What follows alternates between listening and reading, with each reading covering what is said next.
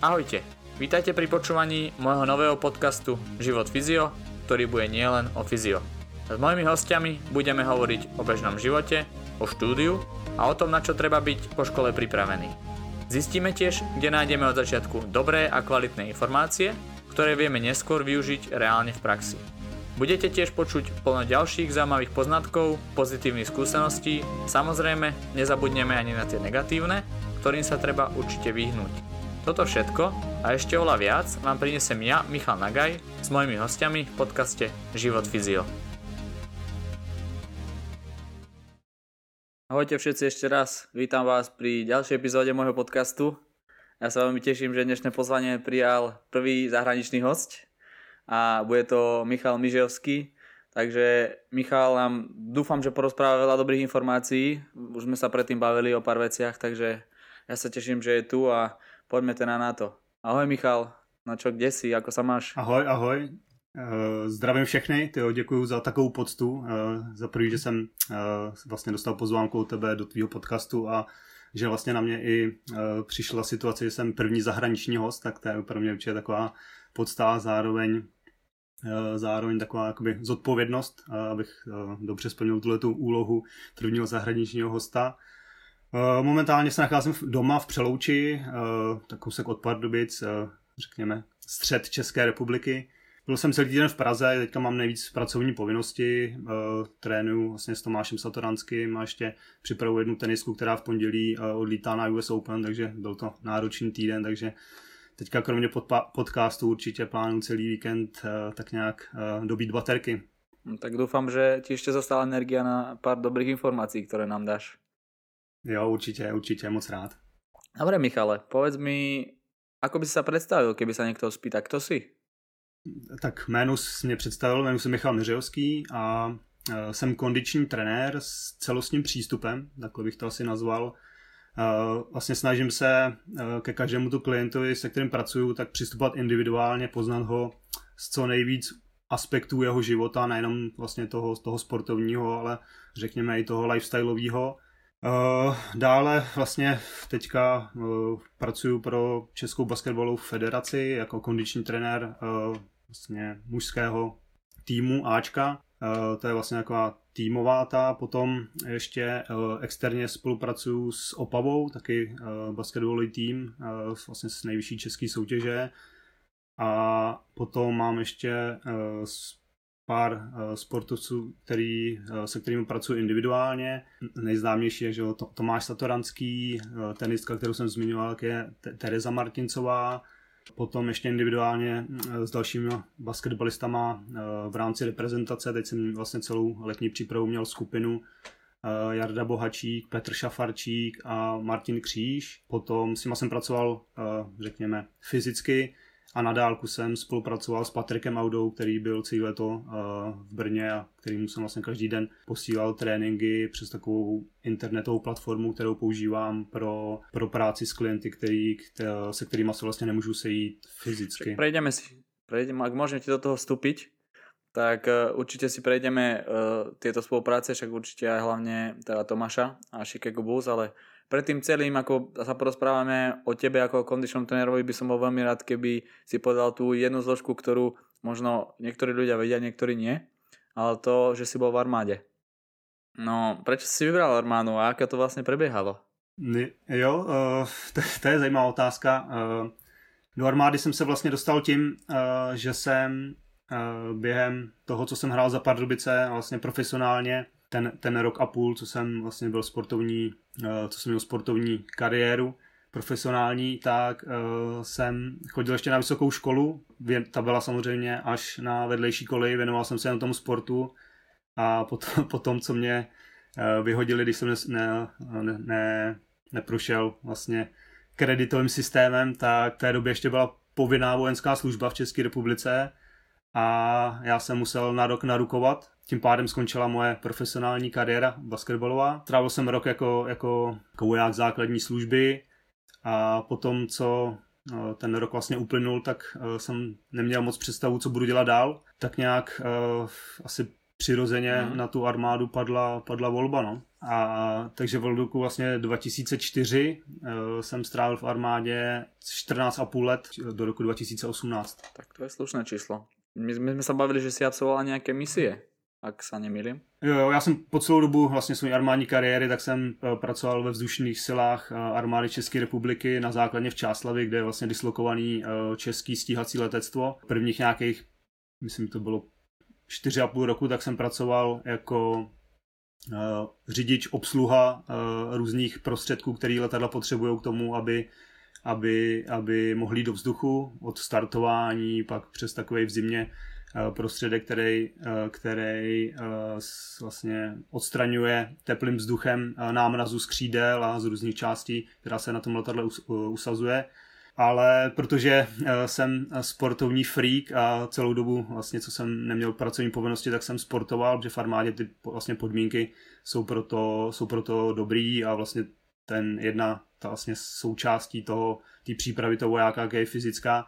Takže jsem tam hodně sportoval a pak uh, jsem dostal nabídku dělat, myslím, oficiálně se to jmenuje instruktor speciální tělesní přípravy, uh, jednoduše tělocvikáře. Společně se svými kolegy tak jsme měli na starosti fyzickou přípravu a přezkušování vojáků a, a další věc byla, byla hodně zajímavá, tak bylo, byl, byl jsem instruktor přežití, a kde jsme hlavně pracovali s piloty, kdyby museli opustit nouzově letoun, tak jak si poradit, ať už v mírových nebo válečných podmínkách.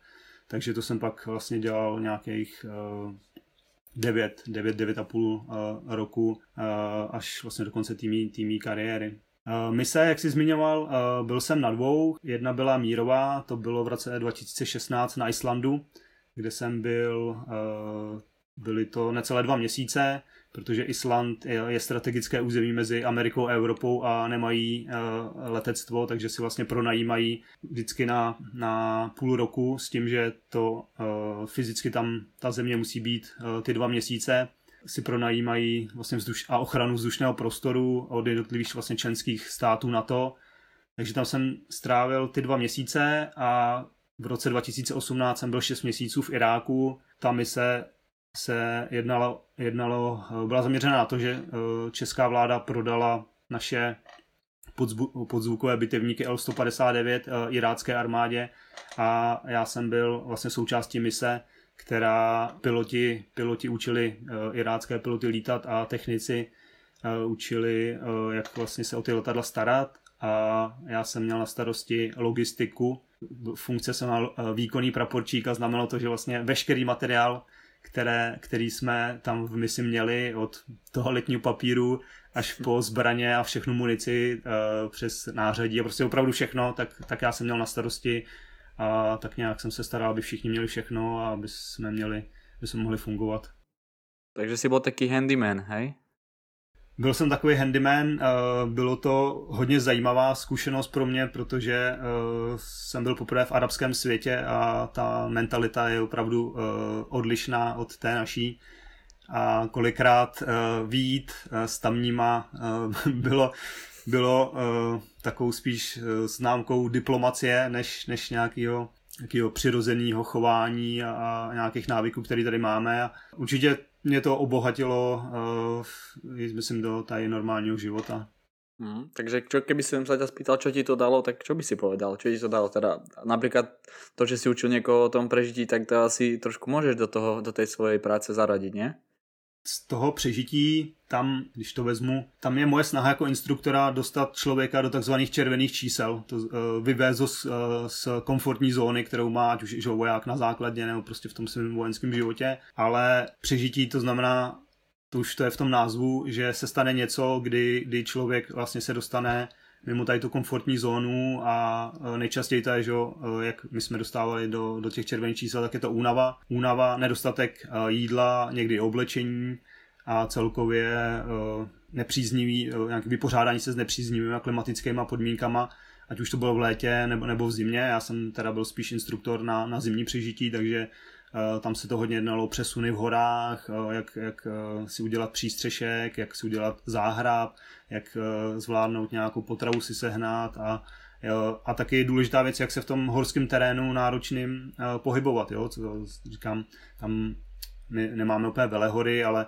jo, na Slovensku máte Tatry a tam už spousta lavinových uh, svahů je, a tak jak prostě, jak se, pohy, uh, jak se pohybovat bezpečně, a zároveň uh, je tam taky vlastně jeden diferencující takový prvek, pohyb v míru, v mírových podmínkách, na spřáteleném uh, území, a potom je ta druhá věc, a to je to je pohyb v nepřátelském prostředí, kdy vlastně člověk musí nejenom se někam přesouvat, ale ještě se snaží být vlastně neviditelný, aby, aby ne, ne, nepadnul do zajetí. No. Takže, pardon. Takže jako, jako z této pozice si se dostal vlastně ku kondičnému trenérstvu? Jako to je možné? V tom má zásluhu jeden člověk, který bych určitě rád zmínil, a je to Jiří Pospíšil, byl to můj vlastně velitel v armádě. A byl to vlastně velitel nebo vedoucí té naší skupiny tělesné přípravy. Jirka byl můj první mentor, vzal si mě pod svá ochranná křídla a, a vlastně mě úplně od píky, dá se říct, od píky, od trenérského embrya, tak mě, tak mě začal vychovávat takovou tou formou, která je pro mě vzdělávací, která je pro mě nejpřijatelnější, a to je forma Uh, mistr a, a student. Jo? Že jsem vlastně koukal z začátku prostě, jak to, jak jak vůbec ta tréninková jednotka, když to řeknu, jak probíhá to vedení, a samozřejmě potom k tomu ta, ta teorie a všechno tohleto. Takže, takže on mě začal nějak vzdělávat, byly první, myslím, dva, tři roky, a potom jsem našel takovou zajímavou náhodou, jsem se dostal k Paulovi Chekovi a k jeho učení vlastně holistického přístupu, a začal jsem studovat v Anglii, v jeho institutu, ten celostný hmm. přístup. A keby si mal teda povedať v tom, v tom štúdiu, ty si mi hovoril, že vlastne pre teba je jednoduchšie vizualizovať si veci a ukazovať si, mm-hmm. ako, ako si čítať. Čiže mm-hmm. je, je, tak platí to teda doteraz u teba? Takto? Uh, určite. Ja som nedávno čet studii, kdy uh, vlastne asi jenom osm procent lidí má, má uh, takzvanou matematicko-logickou funkci mozku nebo paměť, nebo ja neviem, jak to přesně nazvat, na které je postavená náš vzdělávací systém. Dalších, myslím, třicet procent je, je sluchový, sluchový věm, pak je vizuální a potom je ten hmatový, kdy vlastně člověk tu, tu věc nějak může osahat nebo to. Přesně tak pro mě tohleto je přesně forma, jakou dokážu přijímat informace nejlíp, protože já, když si tady sednu k nějaký látce, kterou moc neznám, a jenom bych si tady otevřel knížku, tak musím se přiznat, že mi to do hlavy moc neleze.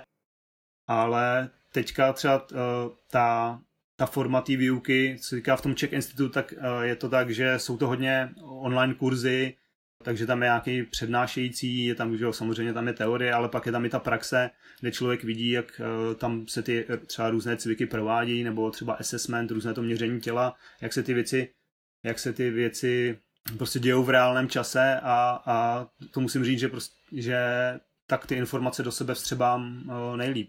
Keby si povedal, že ty si ten človek, ktorý vlastne nechodil do školy, čiže mal si nejakého mentora, keby si povedal z tvojho pohľadu, je to dobrý prístup? Akože, do, bolo to dostačujúce pre teba? Aby si bol dostatočne vzdelaný mm-hmm. v tých veciach?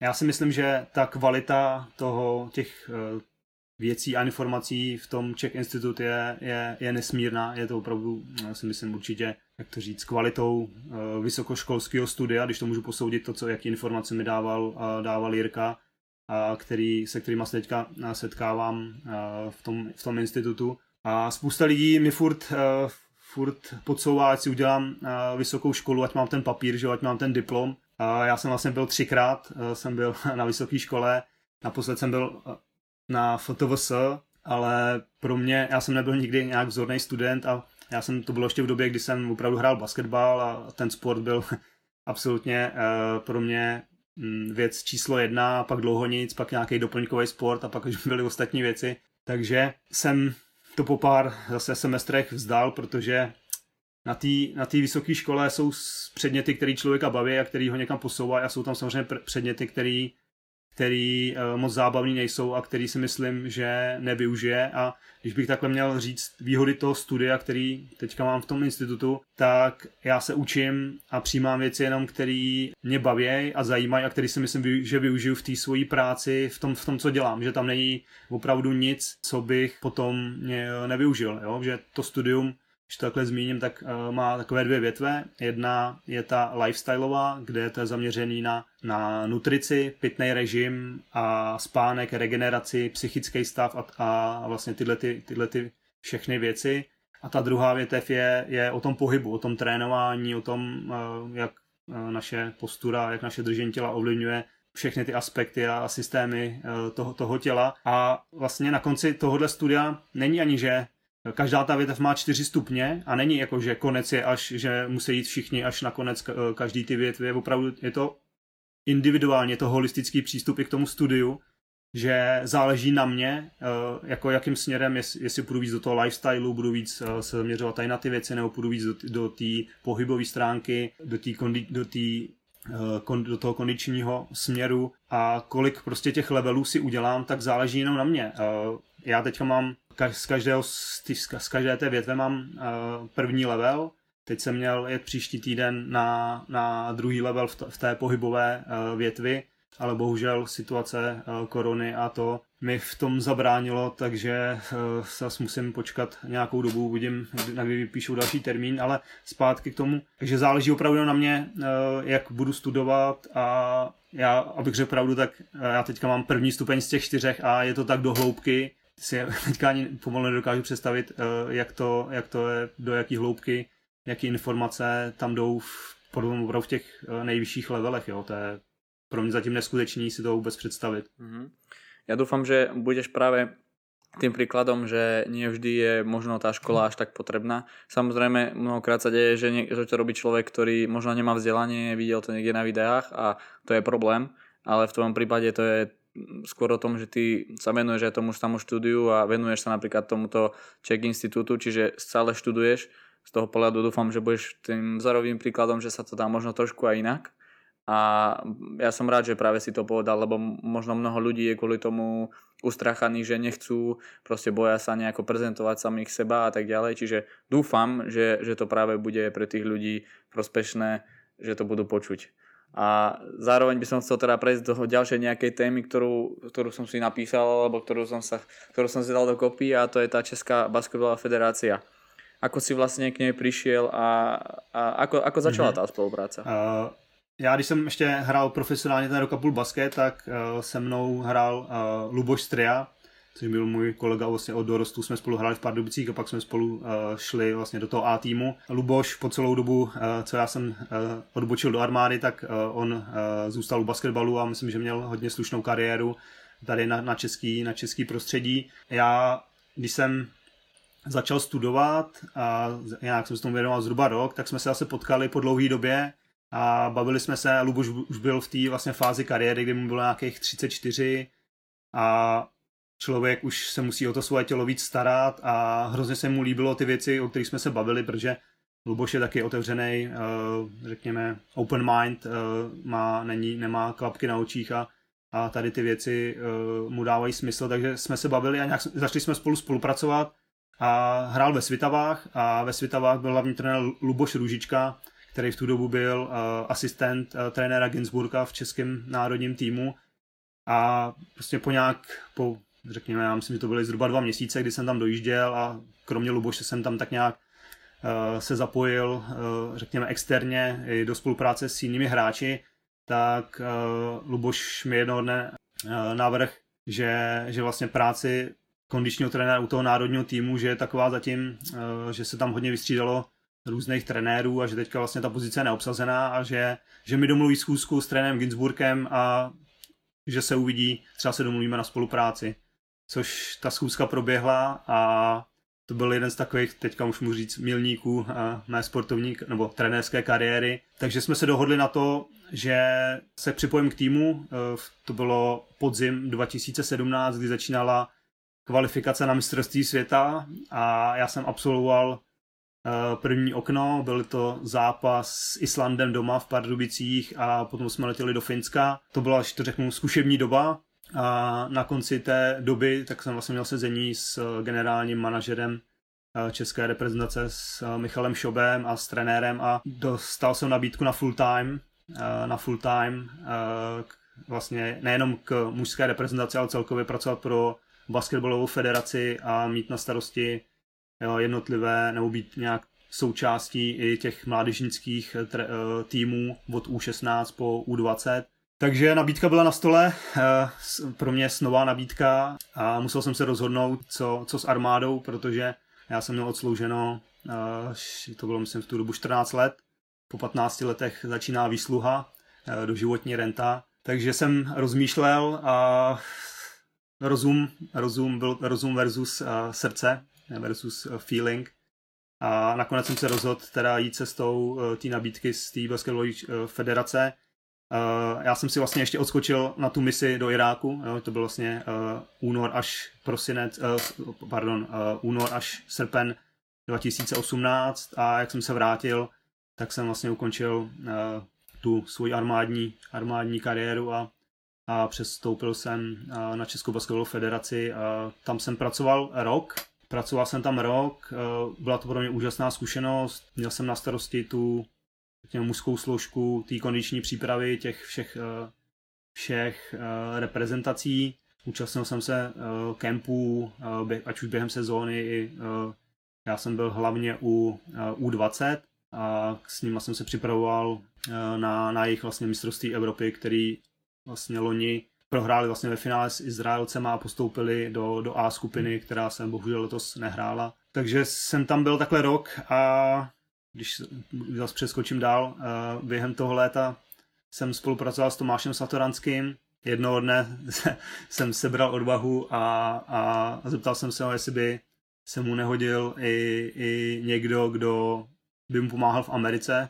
Jak vlastně, já jsem ani nevěděl, jak vlastně, že N B A jsem si říkal, rovná se absolutní servis, tak, ale říkal jsem si, že za, za zeptání nic nedám, a ta reakce Tomáše mě překvapila, protože nebylo rezolutní, ne, nepotřebuju, ale začal o tom přemýšlet, a tak jsme se do, dohodli, že se poradí s manželkou a, a že to nějak proberou, a po pár dnech přišla nabídka a vlastně od loňského, řekněme, po mistrovství světa, když jsme se vrátili, tak tak uh, pracuju jako, jako osobní trenér Tomáše Satoranského. Když se ještě vrátím k té federaci, pro mě říkám, to byla určitě úžasná zkušenost, ale já jsem tam postrádal, postrádal jsem tam ten, ten osobní přístup a tu práci na nějaký delší bázi, jo? Protože ten kondiční trenér u té reprezentace funguje, že se na těch kempech, kde si tam vlastně ty kluci sjedou, nebo že v chlapech muži se tam sjedou, a, a je to uh, nějaké období, nejkratší zhruba bývá deset dní, léto třeba potom je u toho Ačka delší, ale je to jenom část toho, a mě tam chyběl ten osobní přístup, ten individuální přístup po delší dobu uh, následující sezóny, takže uh, nebylo to, že bych z té federace potom odešel, uh, že bych bral do zaječí, že to nebyla zajímavá práce, ale uh, mě, mě tam prostě chyběl, chyběl, uh, chyběl ten prvek, který jsem našel uh, v tom, co dělám teďka. A to je ten, řekněme, nějaký individuální přístup, ať už s těma jednotlivýma sportovcema, nebo s tou Opavou, kdy jsem tam zhruba dva dny v týdnu, ale po celou sezónu, a můžu, můžu pracovat po, ten delší, po tu delší dobu, časovou dobu. No. Tak, tak tebe sa to hodí, že? Určite ten osobný prístup. K tomu ešte vlastne, čo študuješ, tak uh, asi je to určite lepšie, ako sa stretnúť na desať dní a v podstate nemôžeš využiť to, čo študuješ, čiže určite pre teba je to taká, no, ne, nie je to dobrá skúsenosť, no proste nevyužiješ ten svoj potenciál v úvodzovkách. A čo tá Čína teda, keď sme pri tej reprezentácii? Tyjo, pohádka, ja musím to nazvať takhle, jedna veľká pohádka. My sme odlítali, myslím zhruba před rokem přesně, odlítali jsme na, na turnaj než do Koreji, na, na přípravný turnaj, a už během toho turnaje pomalu ta, ta forma uh, gradovala, a pak jsme se přesunuli do té Číny, což uh, je země asi neomezených možností. My jsme, byli, my jsme měli skupinu v Šangaji, že? Takže ta, ta metropole tam má, myslím, asi dvacet sedm milionů lidí, jo? Tři České republiky v jednom městě, takže už jenom to, jak tam člověk přijel, a, a jenom prostě na, na, na, na mě dejchlo ta, ta velikost, ta, ta obrovská, až můžu říct, megalomanství toho, jak, jak to tam prostě vypadalo. My jsme měli skupinu smrti, že jo, pro nás teda z našeho pohledu, měli jsme Ameriku, měli jsme Japonsko a měli jsme Turecko, takže jsme tam odlítali, no, já nechci říct v roli outsidera, ale asi nikdo nic nějak moc uh, nepočítal, spíš beru teďka tu, tu veřejnost, uh, že bychom tam mohli uhrát nějaký výsledek.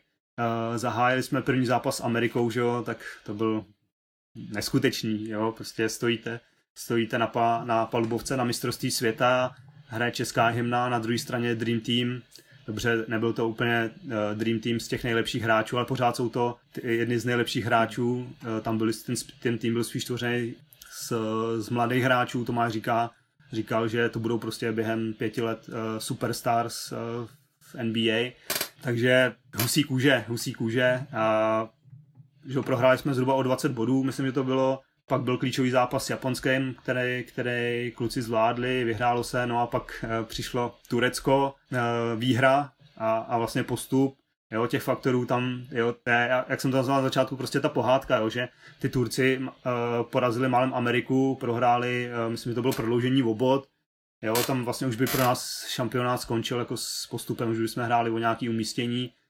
nicméně sport je sport. Bylo to tak, jak to bylo, postoupili jsme dál, což to bylo neskutečné. My jsme, my jsme po tom zápase jeli do Českého domu, což byla hospoda v Šangaji, která je česká hospoda, která tam nejde funguje a, a federace z toho tam udělala, řekněme, Český dům, kde vlastně na nás čekali ty fanoušci a to bylo to přivítání, který tam byla ta atmosféra, to bylo, to bylo nepopsatelné, jo? To, to jsou věci, které si člověk pa, pamatuje do konce života. Je to, to jsou taky ty věci, které jsou taková ta odměna za tu takovou tu černou práci. E, někdy v těch dnech, kdy se nedaří a kdy, kdy není všechno růžový, tak tady to jsou takový ty přesně momenty, kdy si člověk e, na tyhle momenty vzpomene a, a, a uvědomí si, že e, je to prostě reálná, e, je, to, je to fakt součást, e, nedílná součást toho celého úspěchu a že na konci, když se takhle něco povede, tak tak že to stojí za to, no. Naše jízda pokračovala dál, pak jsme se přesunuli do Šenzenu, což bylo, to je kousek od Hongkongu, takže přímořské letovisko, jo, to, ty hotely a všechno bylo úplně naprostý luxus. Hráli jsme s Brazílií, že jo, zase ta Brazílie hrála dobře, neprohráli, myslím, vyhráli všechny tři zápasy ve skupině a my jsme šmykli, myslím, o dvacet dva a potom, pro, potom byl zápas s Řeckem, který byl pro mě asi největší uh, takový emotivní zážitek, asi takový zápas, který si, jsem si nej, jako nejvíc užil.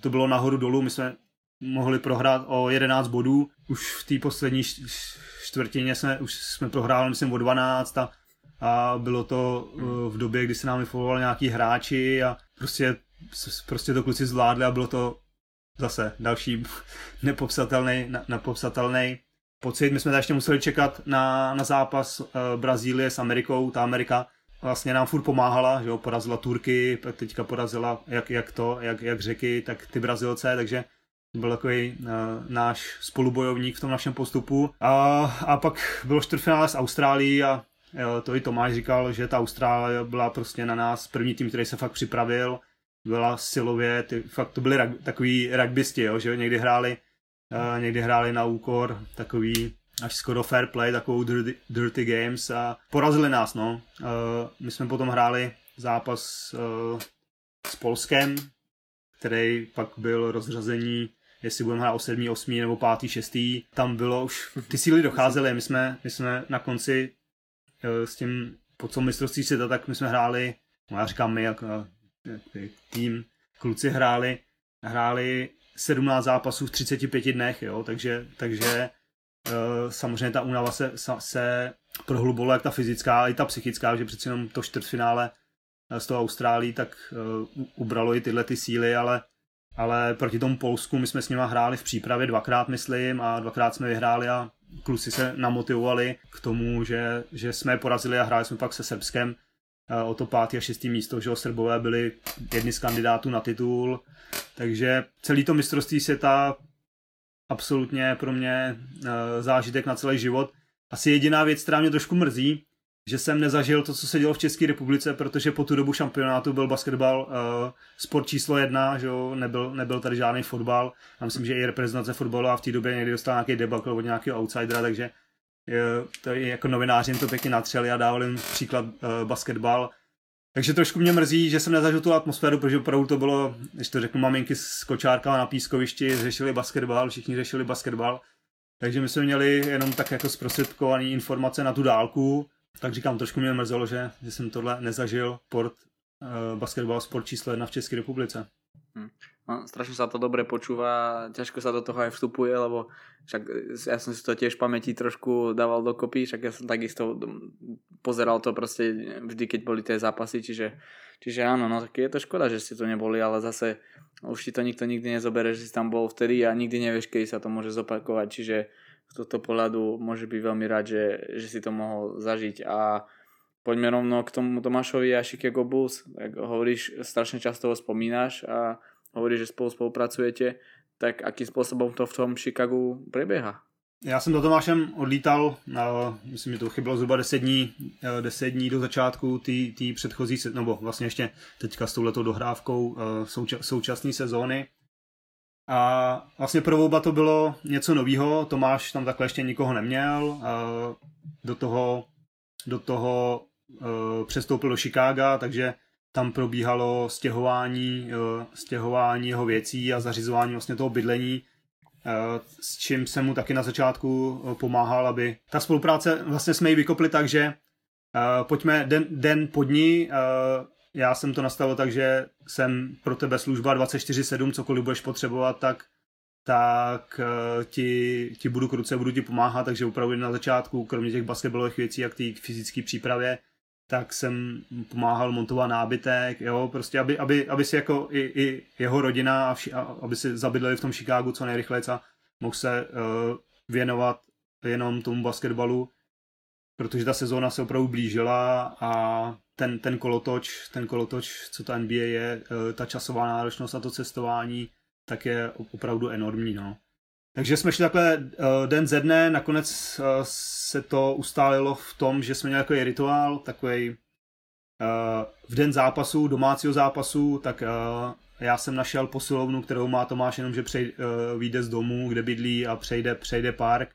A já jsem tam našel úplně skvělou posilovnu v, v přízemí, nebo dá se říct v podzemí, uh, takový spodní patro, pro mě skvěle zařízená funkční věci, je tam i Uh, tyjo, třeba třicetimetrová dráha atletická, taková, takový, a, a zároveň jak je to v tom přízemí, tak uh, je to, uh, že není, není moc velká, je tam soukromí, jo, protože uh, v té Americe opravdu hráč N B A má postavení uh, takový, že ty fanoušci, ty hráče oslovujou a různě prostě se chtějí fotit a tak a uh, určitě je to součást toho celého, ale v tom denodenním režimu a tak a v té třeba přípravě na ten zápas, tak je to, je, to, je to unavující, je to zdržující.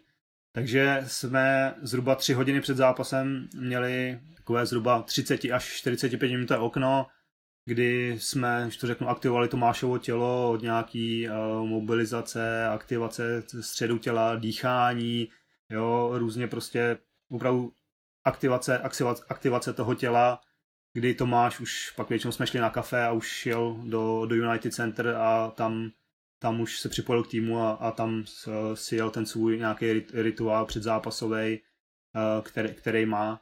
Takže to bylo Chicago, domácí zápasy a já jsem za ty tři měsíce, co jsem byl, tak jsem vyjel na dvanáct, třináct venkovních zápasů. Začínalo to tak pěkně postupně, nejdřív byl jenom Charlotte, jeden zápas, pak se to, uh, pak byl uh, další road trip byl New York, uh, New York uh, s Clevelandem, potom jsem, to, jsem, to bylo letecky, potom jsem jel uh, autobusem, jenom otočka, že jo, na Ameriku, tři hodiny autobus, že jo, tak to je jak tady uh, derby, par, Pardubice, Hradec, že jo, uh, asi dvacet kilometrů. Potom jsem letěl uh, na západní pobřeží, to byl takový další trip, to byl tři zápasy a bylo to vlastně zápas uh, Golden State, pak Portland, tam jsme strávili asi tři čtyři dny, že tam, byl, tam bylo díku vzdání a Sacramento. A poslední nejdelší road trip byl, uh, byl hodně zajímavý, byl de- na devět dní.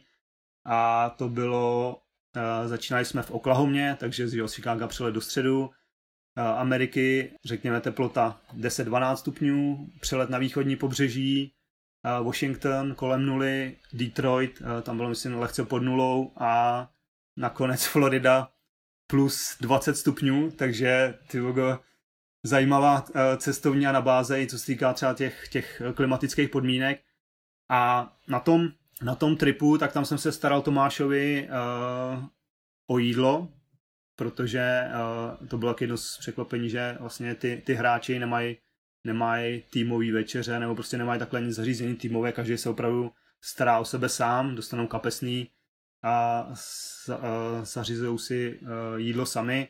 Takže já jsem, když jsem si plánoval ty, ty, ty cesty, tak tam já jsem vždycky takový středobod Tomášův hotel, tam jsem si do pěti minut, pět, deset minut zařídil svůj hotel, pak byl Whole Food Market, kde jsou biopotraviny, vlastně kvalitní potraviny, kde se nakupoval jídlo a to a, a halu basketbalu, takže já jsem měl takovejhle trojúhelník plus ta basketbalová hala, jsem si vždycky to našel, abych se tam co nejlíp pohyboval a Zní, zní to, až si teďka uvědu třeba úsměvně, když vemu moje kuchařský, kuchařský schopnosti, ale prostě jsem mu vařil snídaně, moji legendární jáhlovou kaši, vajíčka, ale šlo o to, že, že jednak výběr těch potravin, jo, že opravdu jsme dali absolutní důraz na tu kvalitu toho, co Tomáš do toho těla dostává. A druhá věc je, oni samozřejmě bydlejí v těch nejlepších hotelech, ale to už můžu i já porovnat, že s tím, jak jsem cestoval s tou, s tou federací basketbalovou, že s tou repre, člověk se přejí a ty jídla jsou furt stejný. Dá se říct, že ty hotely že nabízejí cokoliv, a je to, ale je to, je to tak nějak stejný. I ten prvek, proč jsem to, to jídlo Tomášovi nějak se o to staral, nebo i bylo, aby tam byla ta, trošku ta změna, jo? Nebo třeba, že Tomáš už tam teďka byl čtvrtou sezónu, takže v každém tom městě už znal nějaký restaurace a tak, takže třeba mi dal tip, já jsem mu, já jsem mu ten oběd koupil a donesl mu na pokoj, jo? Protože, já už jsem to zmiňoval, ten kolotoč té N B A je, je, je, je opravdu šílený, to je jedna z věcí, co jsem si až tam uvědomil, kolik toho cestování a, a, a těch všech věcí okolo ty hráči musí absolvovat a, a možná to zní tak jako třeba úsměšně, že jsem mu nosil jídlo a že jsem prostě všechno zařizoval, ale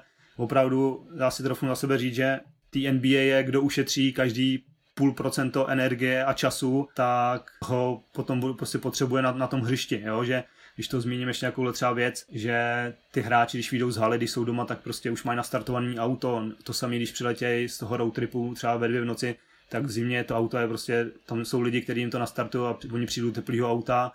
A ten servis uh, je, je, je opravdu, uh, že tady v porovnání s Evropou neskutečný, ale když si pak člověk uvědomí ten, ten, ten jejich program, že každý druhý den zápas, ty přelety do toho časový pásma, Je to, je, to, je, to opravdu, je to opravdu hrozně náročný a, a říkám, s Tomášem jsme se snažili vymyslet, uh, abych uh, mu co nejvíc té energie ušetřil, a takže jsme uh, takhle různě přicházeli na nové věci, jak, jak, jak mu pomoct a jak ho prostě držet v tom, v tom jak to říct, v tom shapeu, v tom, v tom, aby dokázal regenerovat a připravit se na, na ty další zápasy, protože on má jenom jednu rychlost a to je sto deset procent. A to je v tom, v tom rychlém stylu zápasu a je, že ta regenerace, není tam takový prostor, je to náročný, protože některý ty, ty, ty hráči, ty spoluhráči, bylo mi vidět, při, při některých těch zápasech si tak trošku dokážou odpočnout, tady trošku v obraně, trošku támhle, ale Tomáš prostě jede jenom, jede jenom sto deset nebo nic. Tak je to jeho, je to jeho štýl, takže prostě a jeho charakteristika, čiže si myslím, že kvôli tomu možno je tam, kde je aj teraz. Či... Takže asi, asi je to tak dobré, že to je tak. Jo.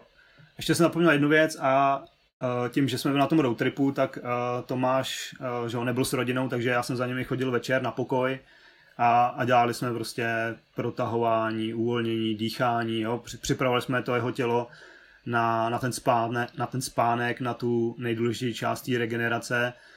Jo, takže asi když bych to takhle shrnul, tak to byly takový nejčastější body té naší spolupráce v té Americe. No. Ešte mám jednu otázku k tomu, k tej aktivácii. Nemusíš ju nejako akože popisovať, že čo tam robíte. Ale ako, ako dlho pred zápasom vlastne ste aktivovali to telo tomu Tomášovi?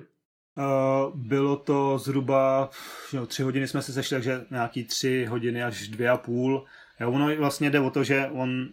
Většinou už ho má nějaký rituál, že si před tím zápasem po obědě jde, jde lehnout, tak vlastně ho tak jako probrat potom, potom, potom spánku. On samozřejmě pak uh, i uh, třeba klidně jde ještě na stůl k fyzio, uh, v tom, k, těm, k, tom, k těm týmovým, ale tak nějak uh, mu to vyhovalo, jo? Že opravdu jsme se rozhýbali spolu. To jsme dělali i, i na, tom, na, na těch venkovních zápasech a většinou uh, buď hotelová posilovná nebo u něj na pokoji. Mm.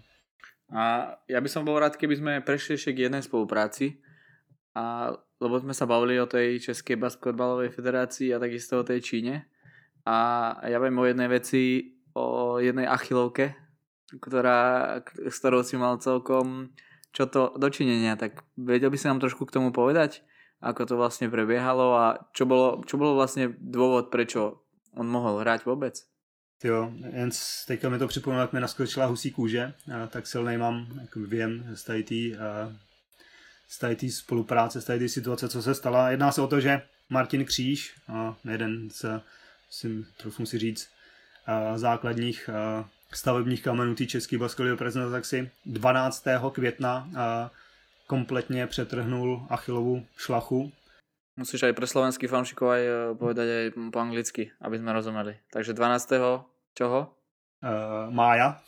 Dobre. dvanáctého mája, jestli jsem to trefil, si přetrhl uh, achilovou šlachu. To už, to už je v obou, v obou jazycích stejný, musím překládat. Takže pro většinu lidí všich, uh, prostě konec, jo, mistrovství světa, uh, škoda, připrav se na něco dalšího. Ale uh, já jsem se s Martinem setkal, nevím, podle mě to bylo nějakých pět šest dní po té operaci a čekal jsem, že, že ho budu nějak uh, motivovat a nechci říct přemlouvat, ale nějak se ho snažit přesvědčit, že bychom to mohli zkusit, že uh, za, za pokus nic nedáme. Ale on mě překvapil hned od prvního okamžiku, kdy jsem tam vstoupil, tak uh, mi prostě sdělil, že jede na mistrovství světa, že pro to udělá všechno, že teď ty tři měsíce, co, co byly vlastně do začátku srpna, kdy začaly ty, ty zápasy, ty přípravní zápasy, tak že, že prostě pojďme zkusit, udělám všechno, pojďme nastavit nějaký režim, takže to bylo přesně hudba, uh, hudba na moje uši, to je to, co, to, co asi nejvíc mám rád na té svojí práci, pomáhat někomu k jeho snu a tady to byl sen, který byl opravdu, opravdu velký. Takže jsme nastavili opravdu, musím, tady asi taky byl, moje armádní minulost hrála, hrála roli, nastavili jsme tvrdý vojenský režim, ale v dobrém slova smyslu, že tím, že Martin byl motivovaný k tomu ty, ty změny, které trošku a úpravy v tom svém životě udělat, Tak, tak to nebylo těžké uh, ho nějak jako motivovat a už vůbec nehlídat.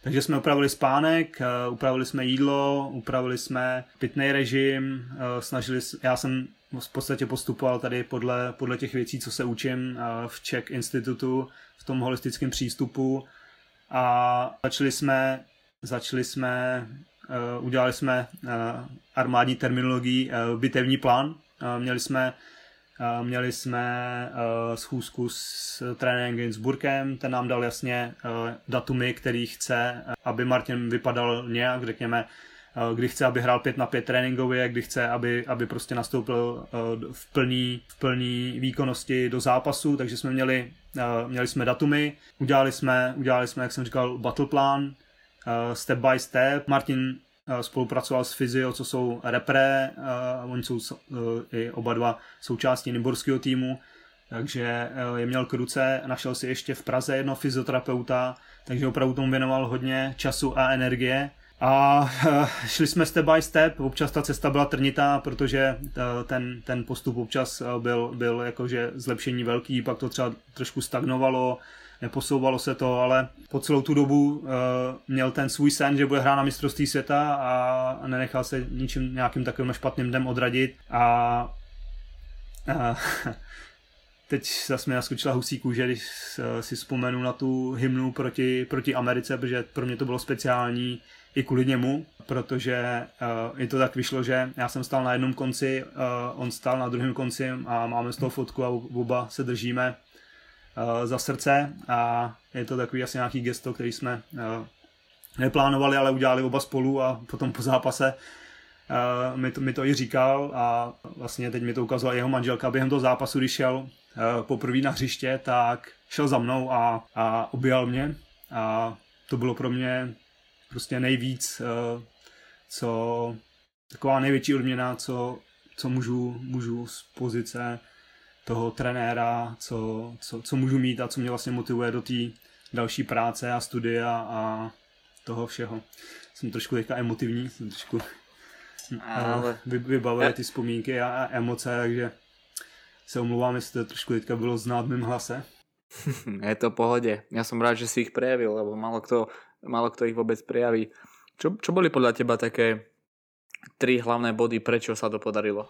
Já si myslím, nejhlavnější důvod je nastavení té hlavy, nastavení té mysli a já věřím, jednak díky tady té zkušenosti i díky tomu, co se učím, že opravdu tak, jak nastavíme ten mindset, tu mysl, prostě ať už je to k nějakému konkrétnímu cíli nebo prostě směru v tom životě, tak věřím, že to tělo se a ty procesy a systémy a všechno to prostě ovlivňuje ta hlava a ta pozitivní energie a, a takže to si myslím, že byla hlavní, pro mě takový hlavní bod.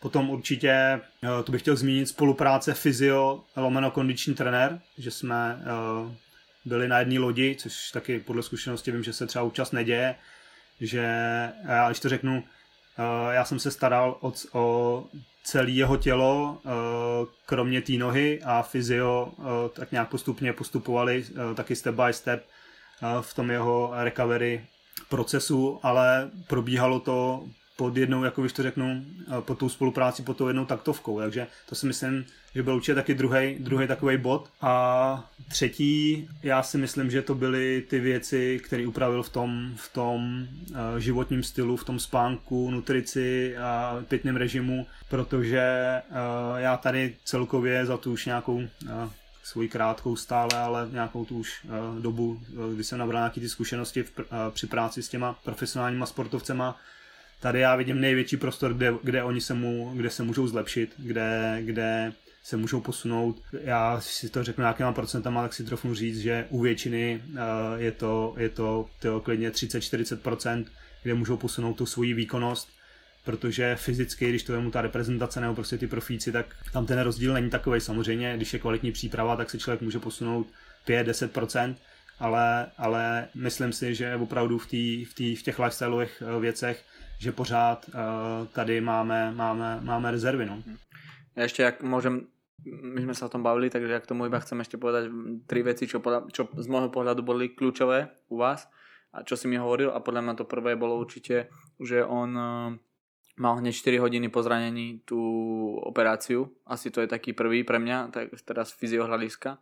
Druhý by som povedal, to je ten mindset, asi by som iba zopakoval.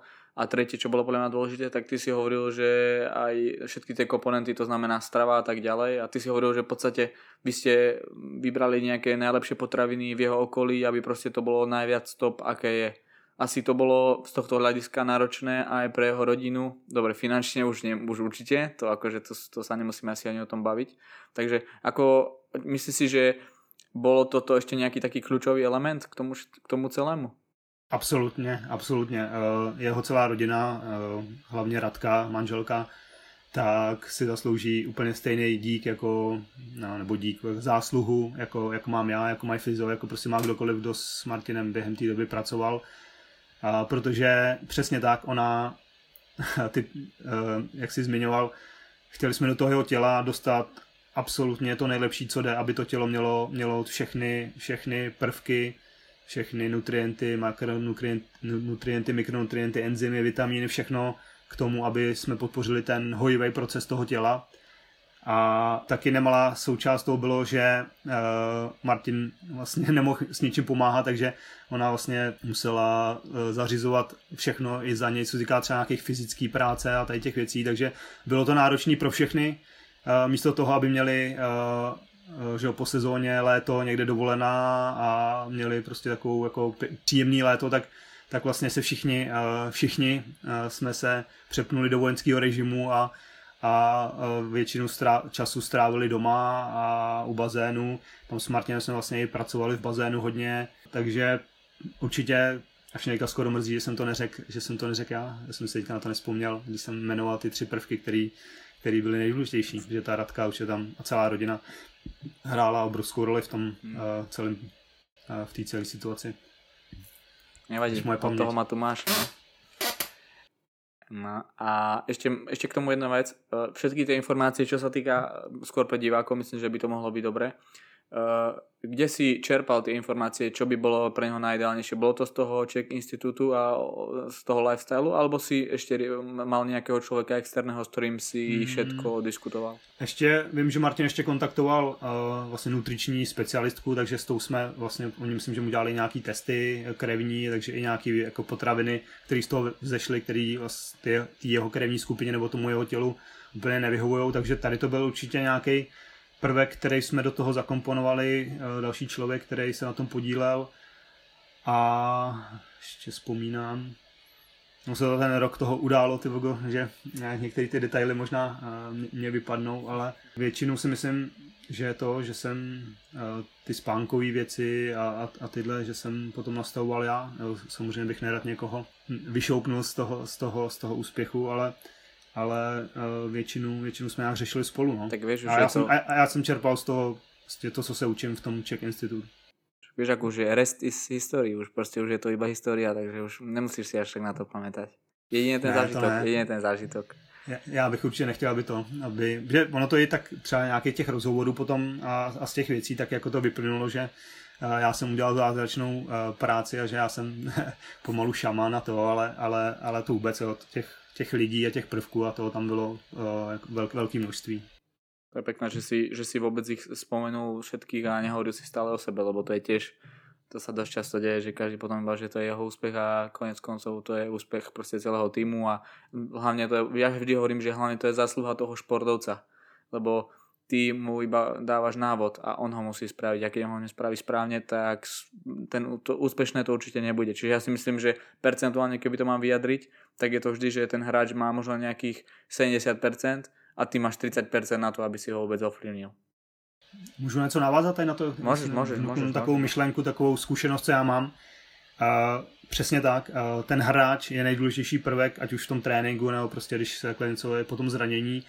A já se dost často stávám s tím, že ty hráči uh, jsou v pozici, v armádě to byli piloti a tady jsou to hráči, oni jsou že, ta špička té pyramidy, všeho toho celého podpůrného týmu a těm hráčům se všechno dává na tom zlatém podnose a mně někdy přijde, že, uh, že je to vlastně na škodu, že oni nejsou, když to řeknu, účastní toho, toho procesu, jo? Že vlastně jenom je, když to vemu na sebe, napiš mi tréninkový plán, napiš mi jídelníček, napiš mi tamhle to.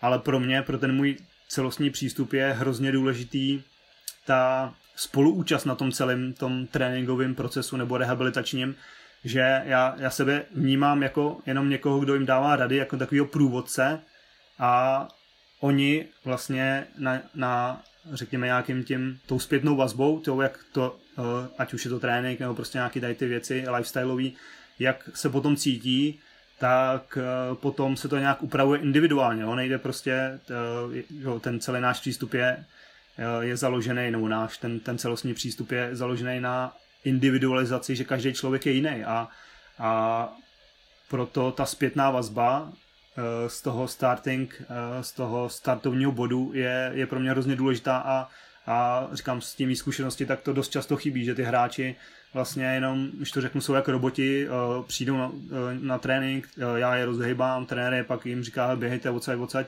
že tam není taková ta, ta spoluúčast na tom celém procesu. Hmm, to určitě, určitě úplně si to výborně zakončil celou tu prvú časť, takže pojďme k mojim rubrikám.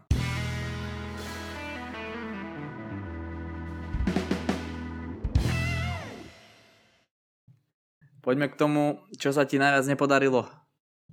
Povedz nám niečo. Co se mi nejvíc ne, ne, nepodařilo, uh, já si myslím, že to bylo, uh, jak jsem začal studovat a, a teď jsem uh, přijímal spoustu nových informací a viděl jsem tam ten potenciál pro uh, zlepšení těch lidí, ať už to byli, uh, ať už to jsou sportovci nebo i normální lidi, protože já jsem v tu dobu ještě byl v armádě a pracoval jsem uh, i hodně s, uh, řekněme, s normálníma lidma, nechci, aby to znělo divně. A bylo to, ta chyba, kterou jsem udělal je, že jsem je zavalil spoustu novejma věcma, musíš dělat, to bylo by dobrý, aby tady spánek, pravost tohle a jídlo a támhle. A teď už zpětně vím, že já jsem na ně přivalil akorát tak další stres a to a, a většina, a nefungovalo to, většina to byla, já nevím, měsíc nebo takovou tu klasickou dobu, jako když máte povánoční předsevzetí a chcete něco se, se sebou udělat, tak je to zhruba dva až čtyři týdny podle mých zkušeností. Takže to byla, si myslím, taková největší chyba, kterou jsem na začátku dělal, že jsem hnedka chtěl všechno a teď už jsem nějak přistoupil na strategii, říkám tomu sněhová koule, a většinou jsou to tři až pět věcí, podle toho tak nějak jak odhadnu, co ten člověk si myslím, že by tak jako v klidu zařadil do, do toho do, a změnil hlavně, že tam se jedná o, to, o tu změnu, o tu změnu, o to vystoupení z té komfortní zóny, co tak zvládne a postupem, že ho za nějaký, že ho uvádí se třicet dní, někdo, někdo, někdo prostě díl, si ty věci člověk přijme do toho svého normálního denního rytmu a vlastně už to pro ně není nic novýho a tak nějak v tady ten moment přidáváme nějakou další věc a jo, takže se to nabaluje jak ta sněhová koule a, a musím říct, že tady ten přístup je, je mnohem, mnohem takovej efektivnější. Tak hovorí se, že jednoduchosti je krása, tak asi to, asi to platí celkovo. No. A čo by si povedal, čo sa ti zase najviac podarilo? Bola by to tá Čína?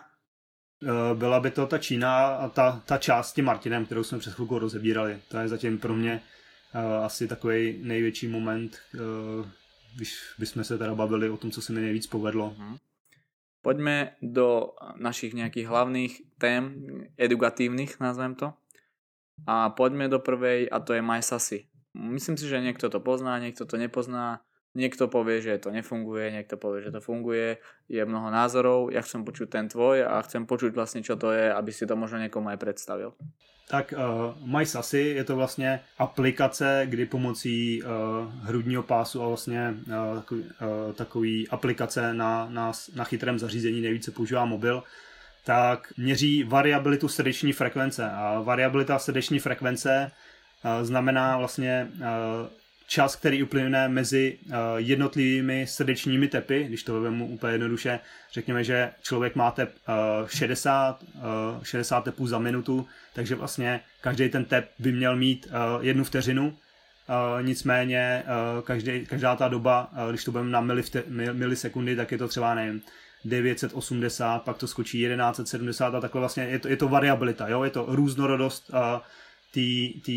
té srdeční aktivity. Na čem je to postavený? Díky tomuhle ten software dokáže nasnímat a vyhodnocovat aktivitu autonomního nervového systému, což je vlastně jeden z nejdůležitějších systémů v těle, který řídí zjednodušeně všechno, co nemůžeme ovládat vůlí. Jo? Od dýchání, srd, srd, srdeční rytmus, trávení, jo? Všechny tady ty, tady ty uh, rytmy, které neovlá, neovládáme, vůlí, je to vlastně i recovery, proces regenerace po tom tréninku. Proč já jsem ho začal používat? Protože ta autonomní nervová soustava má dvě hlavní větve a jedna z nich je sympatikus a parasympatikus a já když jsem to poprvé slyšel, tak mi to hnedka bliklo, že to musím vyzkoušet, protože to je jedna z věcí, kterou nás v CHEK Institutu učí, jak pracovat a vnímat tyto dvě větve to, toho autonomního nervového systému. Když to vem úplně zjednodušeně, tak ten sympatikus, uh, určitě se lidi setkali s, uh, s názvem uh, boj nebo útěk. Je to vlastně ten stav, kdy to tělo je, je v nějakém stavu, kdy, kdy je absolutně aktivovaný, že všechna krev se uh, vyplavuje do svalů, všechny, všechny smysly jsou zbystřený, uh, zvyšuje se srdeční tep a je to vlastně opravdu boj nebo útěk. A já vím, že to zní v dnešní době tady naši, našeho totálního blahobytu, že to zní jako uh, takovej, jako divně, že, že, že bojujeme nebo utíkáme o život, ale uh, to naše tělo uh, funguje na principech, který, po kterých se vyvíjelo desítky tisíc let a, a pořád tady ty, ty rytmy v tom těle fungujou. A to, že dneska nás nehoní šavlozovej tygr, ale dneska se ten šavlozovej tygr přeměnil na hypotéku, a nebo na trenéra, a nebo na nějaké nebo podepsání smlouvy nový a je to vlastně nějak ty stresový, změnily se stresové faktory, ale nezměnily se ty reakce, jak to tělo funguje. A ta druhá větev, ta parasympatikus, ta zas je právě větev, která je spuštěná, když to tělo je zrelaxovaný, když má všeho dostatek a je to větev, která, nebo ten systém je v tom, je v té fázi, kdy právě uh, regeneruje, zlepšuje se, zvětšuje se svalový objem, že jo, jakoby reakce jakoby na ty tréninky, to tělo se zlepšuje, jo, a uh, v té dnešní době, já si trochu říct, že tady ta naše západní uh, populace, uh, osmdesát procent lidí žije, žije uh, permanentně v tom, uh, fight, or fla- fight, or, fight or flight módu, kdy opravdu jsou uh, hodně stresový, ve, ve stresovém tom, v té stresové fázi, a tam je opravdu ta regenerace potlačená. A já když to jdu zase zpátky tomu sportu, tak ty sportovci prostě makají na tréninku sto deset procent a přidávají si, ale právě, jak už jsem to zmiňoval, uh, pak by měla nastat ta, ta fáze Uh, lifestyleová, toho, uh, co do sebe dají po tom tréninku za nápoj, co potom mají k večeři a jak jdou spát, protože tam se to tělo zlepšuje. Oni, já jim vždycky říkám, vy se nezlepšujete tím, že tady prostě jedete uh, pilu uh, na tom tréninku, ale vaše tělo se prostě adaptuje a zlepšuje prostě v, při té při té fázi té regenerace. A když se teda vrátím k tomu Myasasi, takže když jsem slyšel, že nějaký uh, nějaký přístroj, nějaký, nějaký, nějaká aplikace mi dokáže pracovat tady s těma, s tou, s tou aktivitou autonomního nervového systému, tak jsem tyjo hned zajásal, protože není to jenom nějaký feeling toho trenéra, že vnímá uh, řeč toho těla, toho sportovce a jak mluví, a, a je to takové jako uh, je, to, je to věc zkušeností a prostě nějak, uh, nějakých uh, nějaký vloh uh, vnímat to, to tělo, ale je to prostě najednou má člověk nějaký nějaký výsledek, se kterým může pracovat, a ta, ta Myasasi dokáže, dokáže s, v rámci té kompenzace toho těla, tak dokáže i ukazovat hodnotu té superkompenzace, že jo? Což je pro mě z hlediska kondičního trenéra úplně úžasná věc, protože uh, já potom uh, můžu a snažím se o to ovlivňovat jak délku, tak intenzitu té zátěže toho člověka. Takže jedná se o to, že to měření probíhá ráno a výsledek je ráno vlastně č- po té kompletní fázi předchozího dne, kdy je trénink a potom ta fáze regenerace a, výsl- a měření vlastně probíhá až ráno druhý den, a podle toho výsledku uh, já potom nastavuju, uh, nastavuju uh, jak jsem říkal, objem a intenzitu uh, toho tréninku. Jo? Takže opravdu se mi několikrát potvrdilo, já s tím pracuji zhruba dva roky, že pocitově třeba ten sportovec už je, je úplně, že se cítí dobře, ale řekněme, že druhý, třetí den po sobě uh, nám to ukazovalo, že ty hodnoty toho těla nebo to, ty aktivity, toho, hlavně toho sympatiku, že tam jsou. Takže jsme tomu opravdu ten trénink upravili a vlastně snížili tu zátěž. Je to, je to, je to pro mě takový jako pomocník tomu udržet to tělo uh, akorát, že to není ani přetrénovaný, ani potrénovaný, jo? Že, že opravdu v tom těle už mohl pro ně probíhat nějaký začínající zánět nebo něco, nebo prostě, že těch faktorů v tom těle je, je milion, a, a, ale na tom, na tom autonomním nervovém systému se to projeví, no? Takže takhle nějak se s tím snažím pracovat. Máš nějakou aj zlou zkušenost s tím?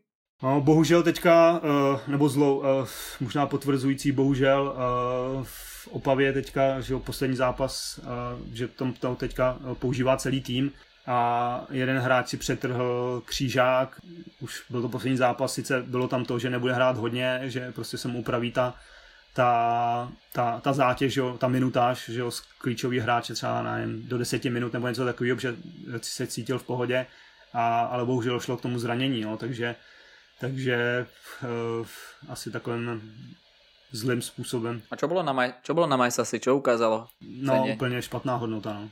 Jako to, že bylo jako, že se tam v tom těle něco děje, no. Hmm, tak to je možno nějaký také prvý, alebo prvý, asi už asi sa to stalo už niekoľkokrát, ale bude to aj taký príklad, že svoj zmysel to určite má. Tak samozrejme, čím ešte môžu tam byť ďalšie nejaké merania, ktoré to môžu buď potvrdiť alebo vyvrátiť, ale určite je to nejaký jeden taký signifikantný v podstate ja... princíp toho, že môže sa niečo diať. Pardon, omlouvám se, já jsem jenom chtěl říct, že pro mě to přesně není jako, že co ukáže Myasasi, tak, podle, tak je to, tak je to rozhodující, ale je to opravdu, já tomu říkám, pohled pod kapotu toho sportovce, a je to jenom, je to jenom jeden z těch pohledů, jo? Že prostě opravdu pořád funguje nějaký ten můj feeling, jak, jak já ho vidím, jak, jak prostě se pohybuje, jak to, jak mluví, jakou, jak je, že jo, to člověk pozná, jaký je ten sportovec před tím tréninkem v náladě, že jo? Nebo jenom poslouchám, že mluví, že se na něm pohádá s přítelkyní, nebo že ho trápí támhleto, nebo támhleto, jo, a to jsou taky ty věci, které se snažím vnímat, jo, jak jsem říkal, snažím se toho sportovce prostě navnímat a, a co nejvíc aspektů toho jeho života.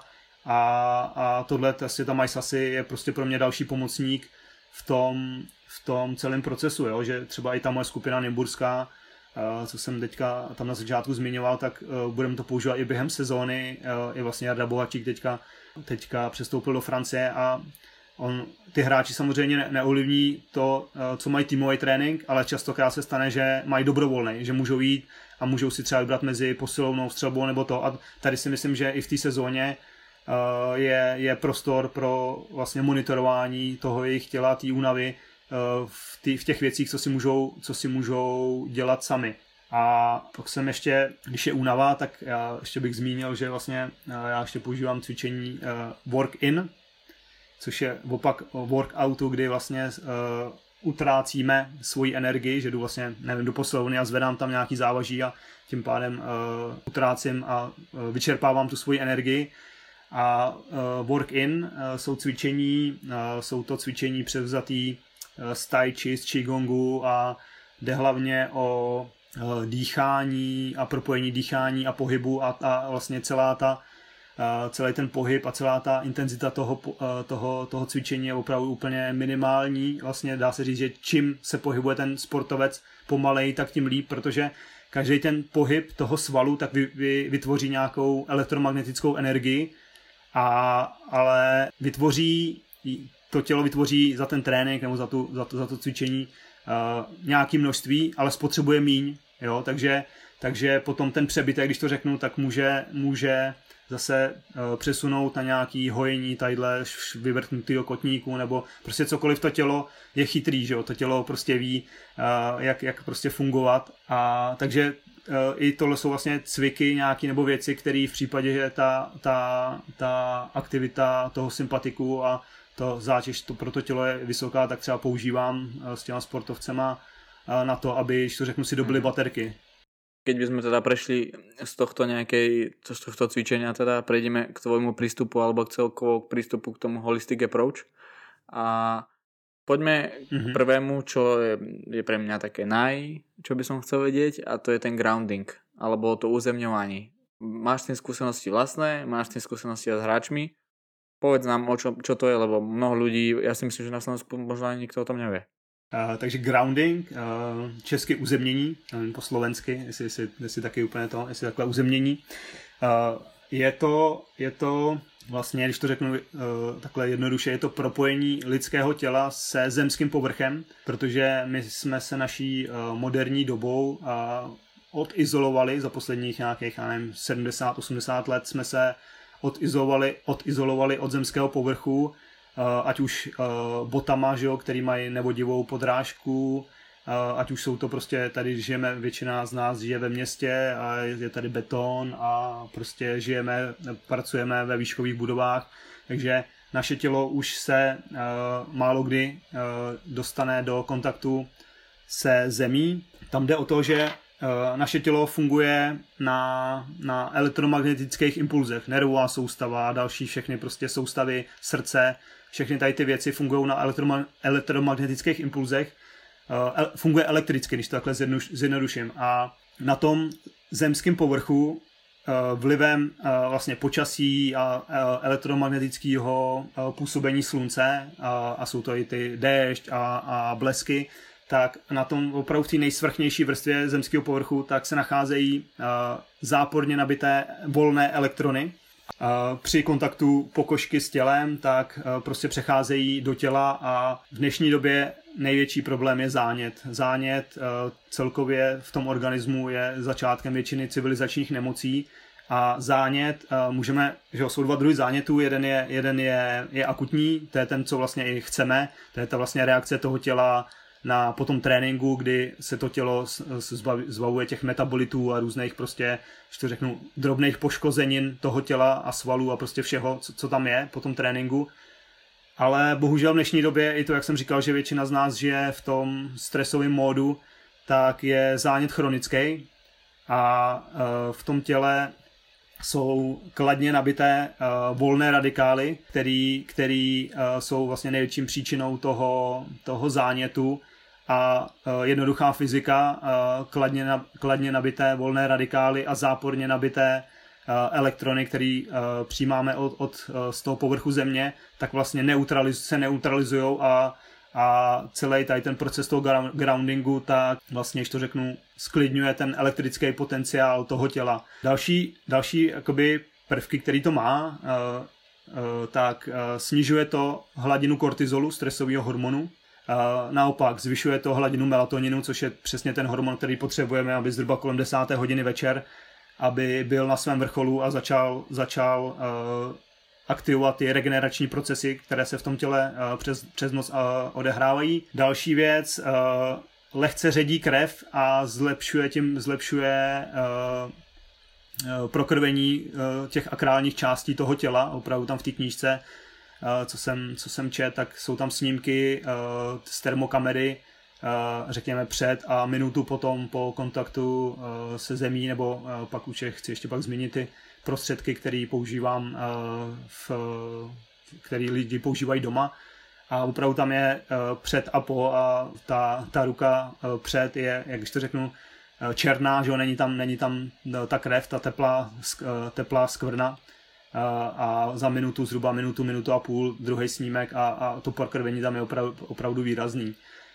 A, jo, a takže snižuje ten zánět a zlepšuje spánek, jo, prostě těch faktorů, který, který opravdu pro to tělo má pozitivních, je, je, je celá řada a jak jsem zmínil, protože pro spoustu lidí může být těžký, jako třeba i v zimě, se někde v tom kontaktu s tou zemí nějak pohybovat častěji, protože u tohle platí čím více, tím, tím lépe, tak jsou prostředky, které zrovna tady já mám na jedné podložce nohy, během tady celého rozhovoru se dobíjem, stejně jako tady počítač a telefon, a, tak jsou prostředky, které jsou, které, které, které se dají používat normálně doma. A já používám takovou podložku, která se bude dát, dát po, při práci na počítači po, pod stůl, anebo si můžete dát lidi můžou dát normálně na stůl a mají položené ruce před loktí na, to, na, na, na té podložce.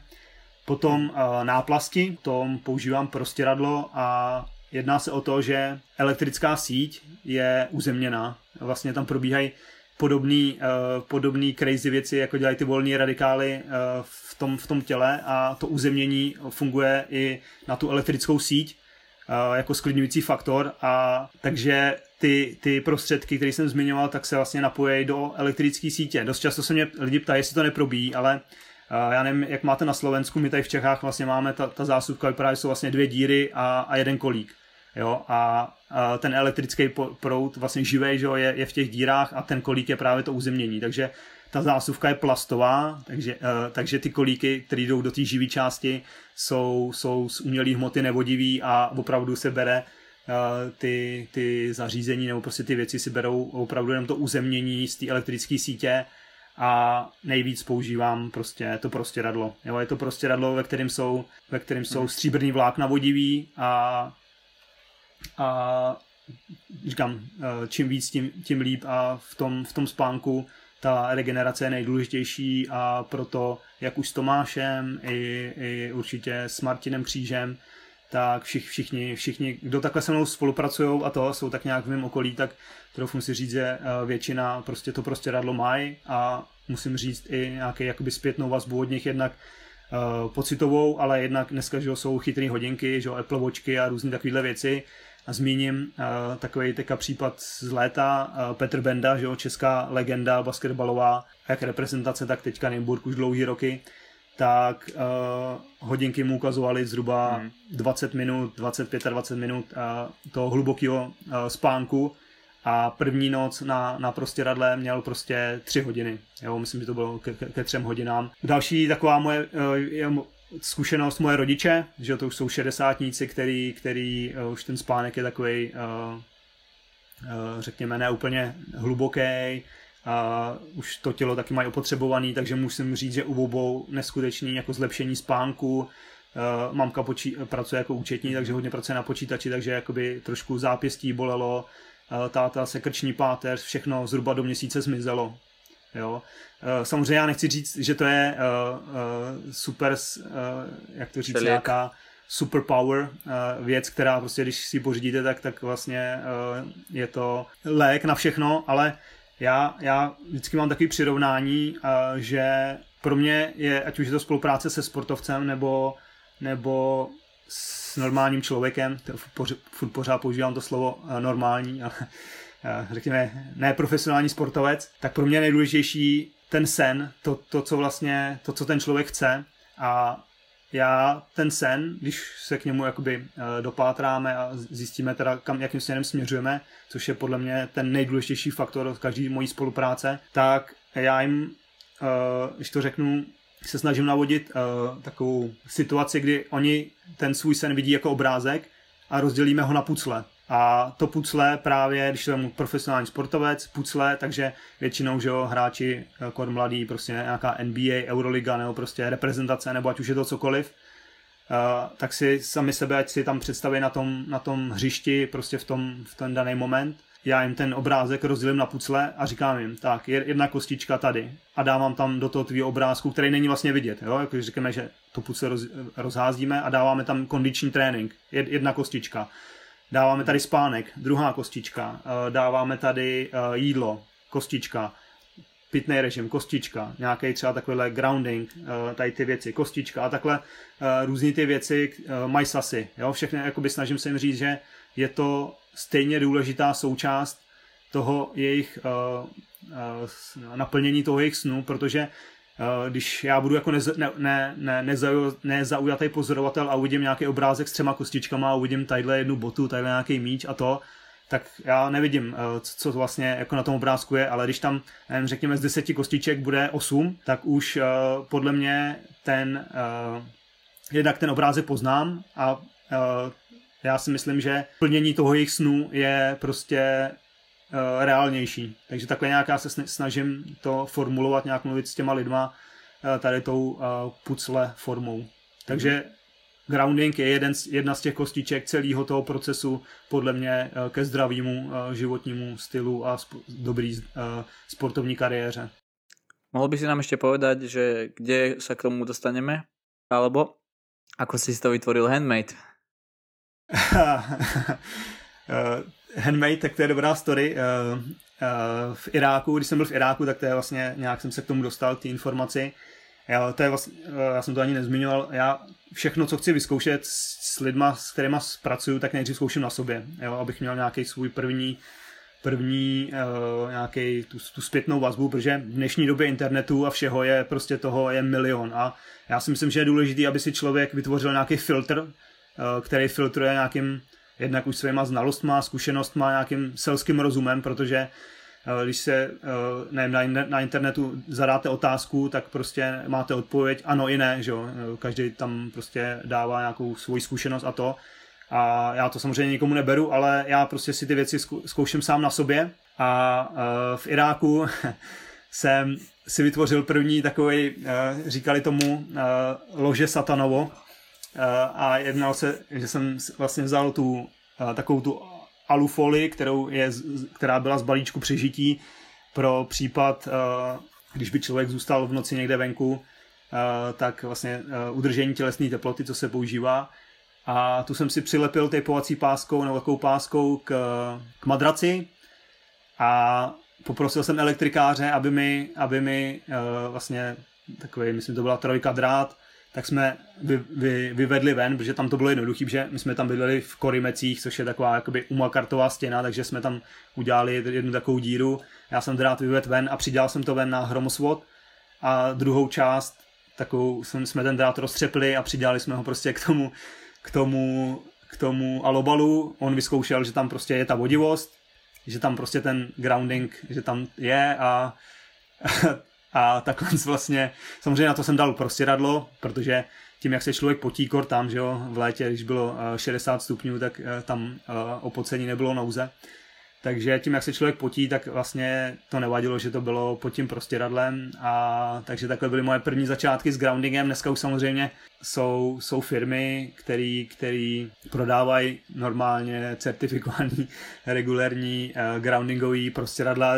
A tvoja nebyla? Tvoja nebyla certifikovaná? Uh, teď už tak, takhle, jak to říkáš, tak jsem si to mohl zkusit nechat certifikovat, že by uh, někde pro východní trh, že by to byla certifikace, tyho tam na místní irácký trh. A kde se, kde se teda k tomu můžeme dostat?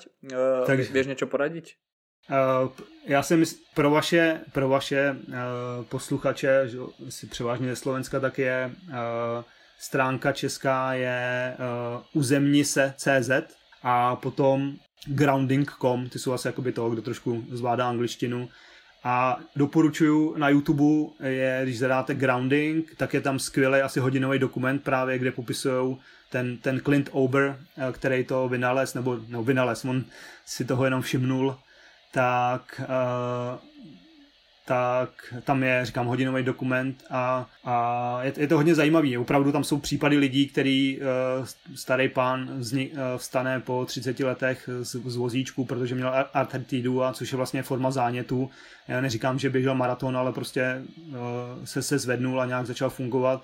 A i z té knížce, co jsem si pak vlastně k tomu koupil, tak opravdu tam jsou, ať už z normálního, ale i z toho sportovního světa velký velký prostě, uh, příklady toho, jak, jak, jaký vliv to má, jaký vliv to má na ten lidský organismus. Takže máš aj platené spolupráce toto, je, čo si spomínal. Či iba budú po tomto podcaste? Ne, ne, ne, já, to, už mě to kolik, kolik lidí říkalo, že jsem takový jakoby dealer, uh, protože já, já si doufnu říct, že takových dvacet prostě radel už jsem uh, roz, tady distribuoval mezi svoje známí a nebo sportovce, když vím, že to jedno prostě radlo se pohybuje to základní, myslím, kolem sto eur až nějakých sto padesát, sto šedesát, tak uh, už by to nějakou, nějakou částku té firmě hodilo, ale, ale já, to, já, to, to, já to beru zase z toho svého celostního přístupu a jsem jenom zprostředkovatel uh, a nějaký doporučovatel věcí, které si myslím, že by těm lidem mohli pomoct.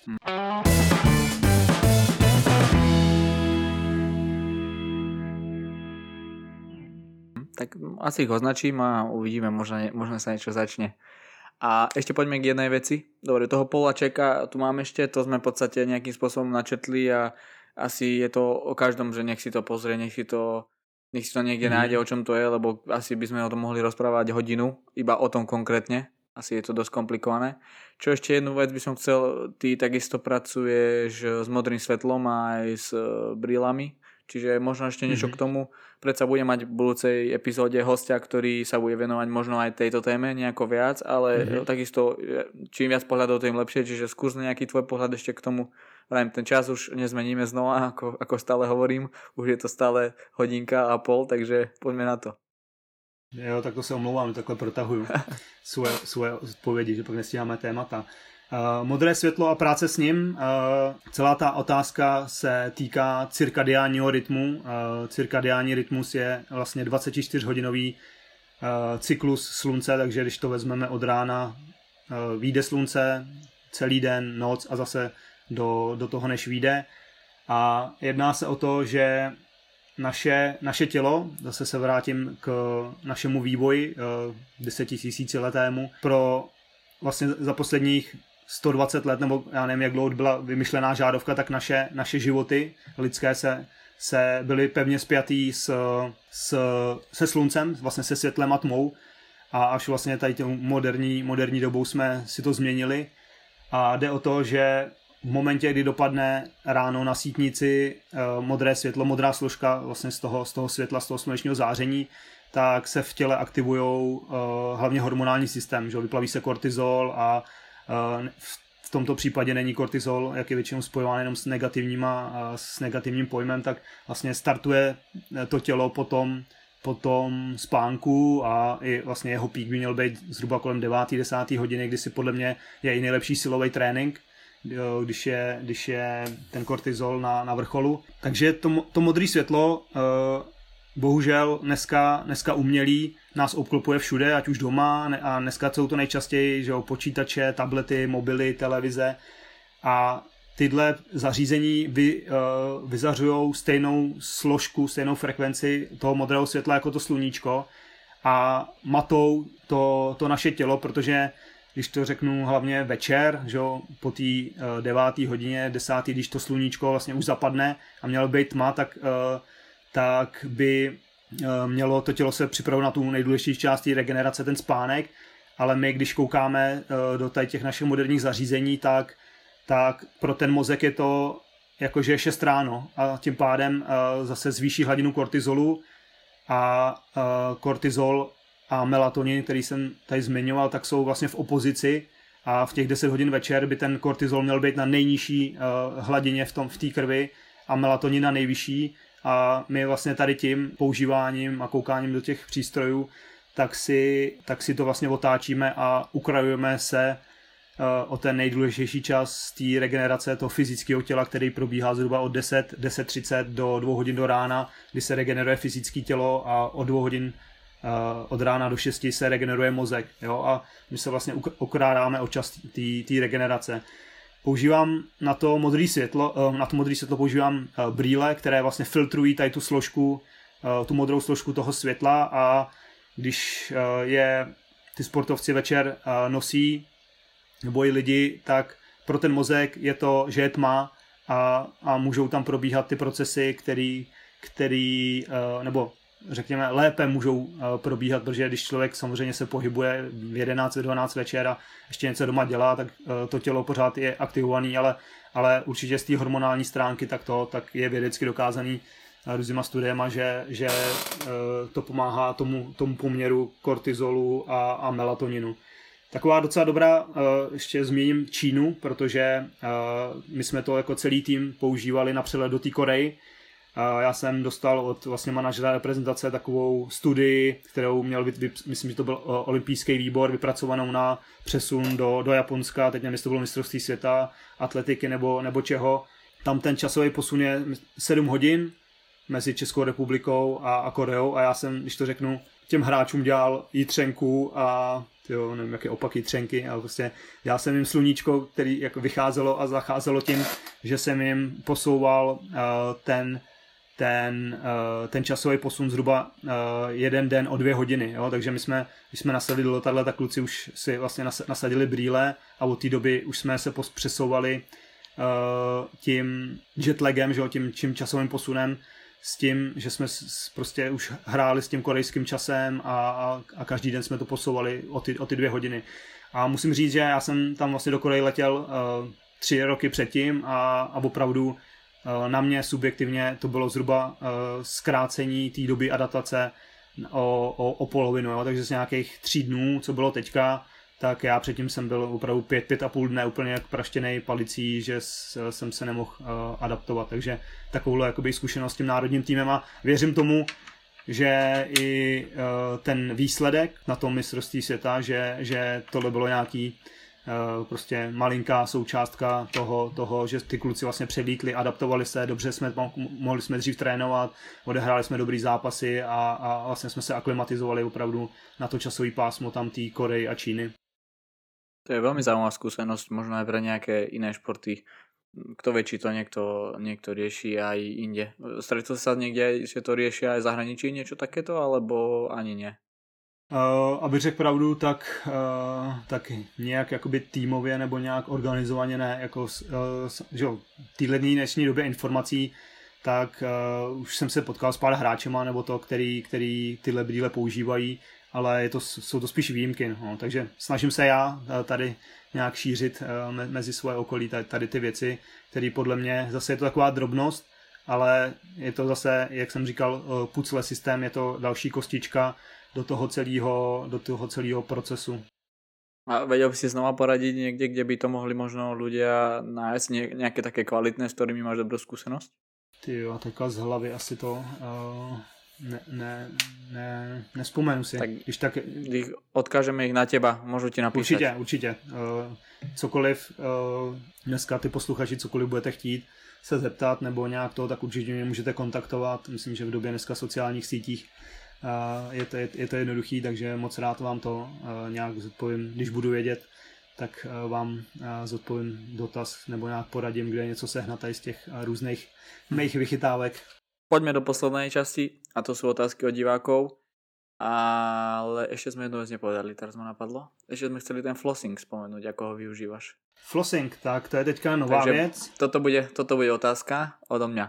Čo je to flossing a ako ho využívaš, akú máš s ním skúsenosť? Uh, flossing je to teďka nová vec, ktorou som tak nejak, tak nejak začal vnímať dva až tri měsíce zpátky od právě mého mentora prvního, uh, Jirky Pospíšila, uh, tak mě na to nějak naved, a je to jedná se o kompresní, kompresní terapii, je to jedna z dalších terapií, že, kterou používám se sportovcem, ať už válec nebo, nebo míček nebo prostě různý tak, tadyhle, ty, tadyhle ty věci. Takže kompresní terapie, jedná se o různě široké gumy, je to, představte si to jakoby škrtidlo, když to řeknu, na principu škrtidla.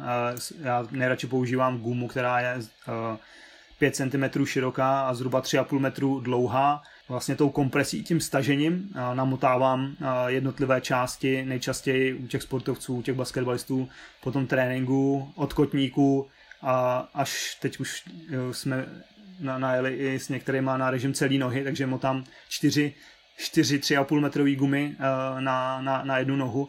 A jde o to, je tam, je to vlastně metoda založená na tom, že dojde k, ke kompresi těch jednotlivých vrstev té tkání, ať, ať už prostě jednotlivých fascí, svalový tkání a to. A, a po té kompresi tak vlastně uh, jednak já pr, uh, probíhám nějak, uh, provádím nějaké pohyby s tou celou s tou částí, ať už je to stehno, lítko nebo prostě kotník. Uh, a potom té první část, dru, v té druhé části potom ten sportovec sám o sobě provádí nějaký pohyb v otevřeném pohybovém vzorci a v té poslední části v uzavřeném pohybovém vzorci, takže když to je na noze, tak se prostě pak zvedne a, a projde a dělá třeba výpony nebo nějaký lehký pohyb, aby vlastně ty jednotlivé struktury pracovaly a, a oddělily se, oddělily se od sebe. A musím říct, že s tím mám jenom uh, tu nejlepší zkušenost, že uh, jeden, uh, každý do jednoho z těch hráčů uh, si to pochvalujou a opravdu ta, ta únava, jo, potom a ta vlastně taková stuhlost potom, co se potom to škrtidlo, nebo prostě ta guma, škrtidlo je asi takový agresivní název, potom co se ta guma rychle sundá, tak tím, jak se tam nažene ta nová krev a prostě kyslík, že jo, a živiny a všechno a, a zase ty metabolity, laktát a všechno se, se, se trošku líp odplavují z těch, z těch jednotlivých tkání a toho, tak k, říkám úplně úžasnou, úžasnou zkušenost na to a odezvu těch hráčů a vřele doporučuju. Ďalšia otázka tu bola, rozobrali trošku predtým, takže čo by si povedal, sú mobilizačné cvičenia e, regeneračnou metódou? Pro mě určitě z tohohle pohledu, protože e, po mobilizačních cvičeních e, se zlepšuje rozsah pohybu a tím pádem i e, postura, správné držení těla, a když máme e, zlepšené držení těla, tak vlastně tím tělem, tou nervovou soustavou a, a A, ale jo, kteroukoliv další, tak můžou probíhat, uh, že když zpátky k té nervové, tak prostě ty informace a opravdu i ty energie, tak můžou pohybovat tím tělem volněji a tím pádem to má vliv za mě i na tu, na tu regeneraci, takže za mě odpověď uh, ano, má to, má to vliv pozitivní na, na, tu, na tu regeneraci. Posledná otázka, čo je tvojím snom, Michale? V té mojí kariéře já už říkám, že je možný úplně všechno, protože já jsem za pět let, kdy jsem opravdu začal studovat a začal pracovat nějak aktivně jako opravdu kondiční trenér, tak za pět let jsem od skupiny, když jsem začínal se skupinou Moje mamka, teta a ženy plus padesát, tak jsem přes českou reprezentaci, mistrovství světa a teďka ta spolupráce s Tomášem v N B A, takže mně se, mně se, mně se to uh, za těch pět let uh, událo toho hrozně moc a někdy si říkám, že to není moc rychlý. Pro mě teďka sen je, je mít nějakou větší roli uh, v nějakém týmu N B A, uh, zkusit prostě zkusit se dostat do nějaké organizace, a to bych chtěl, aby to byla taková nějaká message i pro ostatní, že nebojte se jít za svýma snama, za, za tím, co, pro co máte vášeň. Nebojte se jít do rizika, je to, občas je to těžký, občas jsou samozřejmě dny, kdy, kdy nechci říct, že člověk lituje, ale někdy tam ta, takový ten červík negativní otázky přijde, jestli člověk udělal dobře, ale já ze svého pohledu musím říct, že je to, je to úžasná cesta, jít, jít, jít za tím, co, co, pro co máte vášeň, co milujete a co je vaším snem, a když se to splní, tak podle mě uh, není, není, lepší, není lepší pocit. Super, úplne krásna myšlienka. Michal, ďakujem ti veľmi pekne, že si prijal moje pozvanie, že sme spolu strávili toto ráno a že dúfam teda, že mnoho tých informácií, ktoré si povedal, budú pre ľudí fakt prospešné, a takisto dúfam, že niektorý z nich ťa možno osloví a možno bude chcieť vedieť o tom viac, čiže fakt sa teším, že si tu bol, bol si mojím prvým zahraničným hosťom, takže ďakujem veľmi pekne. Já, já určitě, Michale, taky moc děkuju. Byla to pro mě skvělá uh, první zkušenost uh, takhle mluvit do podcastu. Doufám, že jsem to nějak zvládnul důstojně uh, i, i z té pozice prvního zahraničního hosta v tvém podcastu a určitě, jak jsi zmínil, uh, jsem otevřený uh, jakýmkoliv dotazům a, a spolupráci případný a to, protože uh, chtěl bych tohleto, co, co studuju a tak, tak chtěl bych šířit dál a říkám, za těch pět let uh, vidím, že to funguje, takže neříkám, že to je jediná správná cesta, každý si ať si najde svoji cestu a, a já určitě vám rád pomůžu. Takže moc krát děkuju a doufám, že vás to bavilo. Díky moc, díky moc. Ahoj zatiaľ, maj sa. Takže skončila sa ďalšia časť môjho podcastu s Michalom. Ja si myslím, že bola veľmi, veľmi edukatívna. Dúfam, že mnoho tých informácií, ktoré sme prebrali, tak aj si ich zoberiete k sebe a možno začnete ich využívať. A ak sa vám to páčilo, znova budem rád, keď ma niekde budete spomínať na sociálnych sieťach alebo, alebo si to len vypočujete a budete to šíriť ďalej. Takže ďakujem vám za to, že ste tu znova boli so mňou a ako, na, ako vždy nakoniec, buďte zdraví a užívajte si život. Čaute, majte sa pekne.